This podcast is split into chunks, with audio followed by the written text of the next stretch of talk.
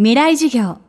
この番組は、オーケストレーティング・ア・ブライター・ワールド NEC がお送りします。未来授業火曜日チャプター今週の講師は、振付師で大阪府立富岡高校ダンス部コーチのあかねさん。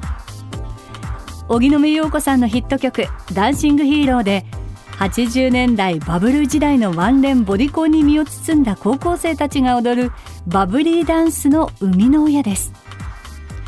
このバブリーダンスは動画配信サイトで爆発的な再生回数を記録。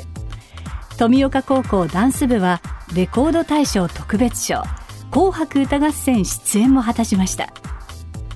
今週は今最も注目される振付師あかねさんにバブリーダンスが大ブレイクした理由から振付師としてのこれからなどを伺っています。未来授業2時間目。今日は高校生たちと共にバブリーダンスを作り上げたあかねさんの振り付けの秘密に迫ります。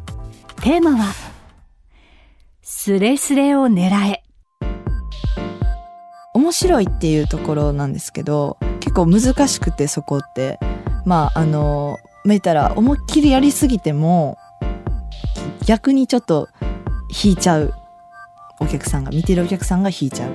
で逆にやらなさすぎてもん？わからないっていうところでこう疑問に思ってしまったりとか何をしてるんだろうって思っちゃうと思うんですけどそのスレスレのラインですよね。だからこうお客さんをグッと引き寄せるためにこう何してるんやろうっていう要素は絶対入れるんですね。これ一体どんな動きなんやろうとかこれは一体何を意味してるんだろうとかそういう要素を入れてみてであとはバブリーダンスだと顔芸といいますかあの顔の細部まで面白くしたいと思ってそれこそ眉毛をこう下げて見たりだとか、えー、と真顔であえて踊ってみたりとかセンスの振るところも確かにあのポーズをそれぞれみんなバラバラでやっているんですけれども自分でそれも考えさせてるんですけど面白いって思うポーズを何個も何個も何パターンも何か何パターンも提出してでそれであいいや似合ってる面白いって思ったものを採用してっていうことでノラさんのセリフのところなんかはもうあそこめっちゃ難しくてもう本当に半年間かけて研究に研究を重ねてあの状態が出来上がったという感じですね。であとはタイトスカートなので膝が外に開いたりとか足の動きが結構制限されてしまっていたんですけども内股でどんだけ面白い動きを作れるかっていうのでそれもめっちゃたくさん研究して実際タイトスカート履いてそのスカートが上がってこない程度で足の動きを考えたりとか下着が見えないように研究してみたりとか何パターンも何パターンもいろんな種類の振り付けとかいろんな種類の動きを何パターンもやってなんかやりすぎたら面白くないけどでもなんかそのやらなさすぎても分からへんしっていうそのスレスレのほんまに難しい説明が難しいけどスレスレのラインを狙うっていうところで私のなんか感覚があるんですよもう。スレスレを超えてしまうとなんやろうな逆に滑ってるとかなるんですよねなんか私の中で。ダサいって思うものが一番イケてるんですよ結局は。ダサいとイケてるは紙一重。そう思います。でもなんかそのスレスレのラインっていうところにを持っていくのが結構大変ではあるんですけれどもそれは私が得意としている作品作りのやり方なのかなって思います振り付けをする上でのモットーが受けることだというあかねさん。この考え方の根っこにはご自身が生まれ育った大阪という環境も関係しているようです。ダンスもねもちろん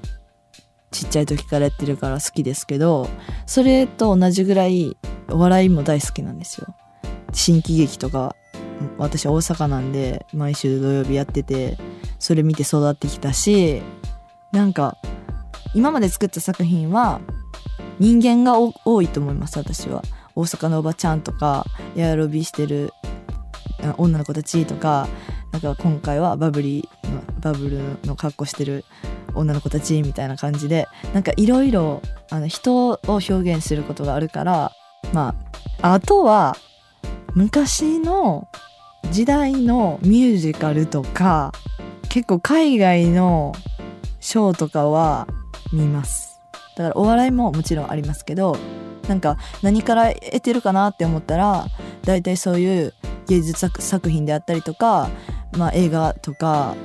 日常生活からあの得てるものヒントを得てるものはたくさんあります。今週の講師は振付師で大阪府立富岡高校ダンス部コーチあかねさん。テーマは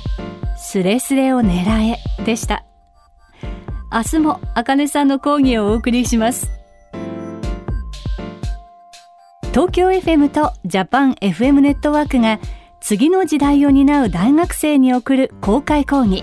FM フェスティバル未来事業が今年も11月に開催されます。東京 FM ではこの講義を一緒に作る大学生メンバー未来事業コミュニケーターを募集中です。応募の締め切りは6月15日金曜日。詳しくは東京 FM のホームページまで。未来事業。この番組はオーケストレーティング・ア・ブライター・ワールド。NEC がお送りしました。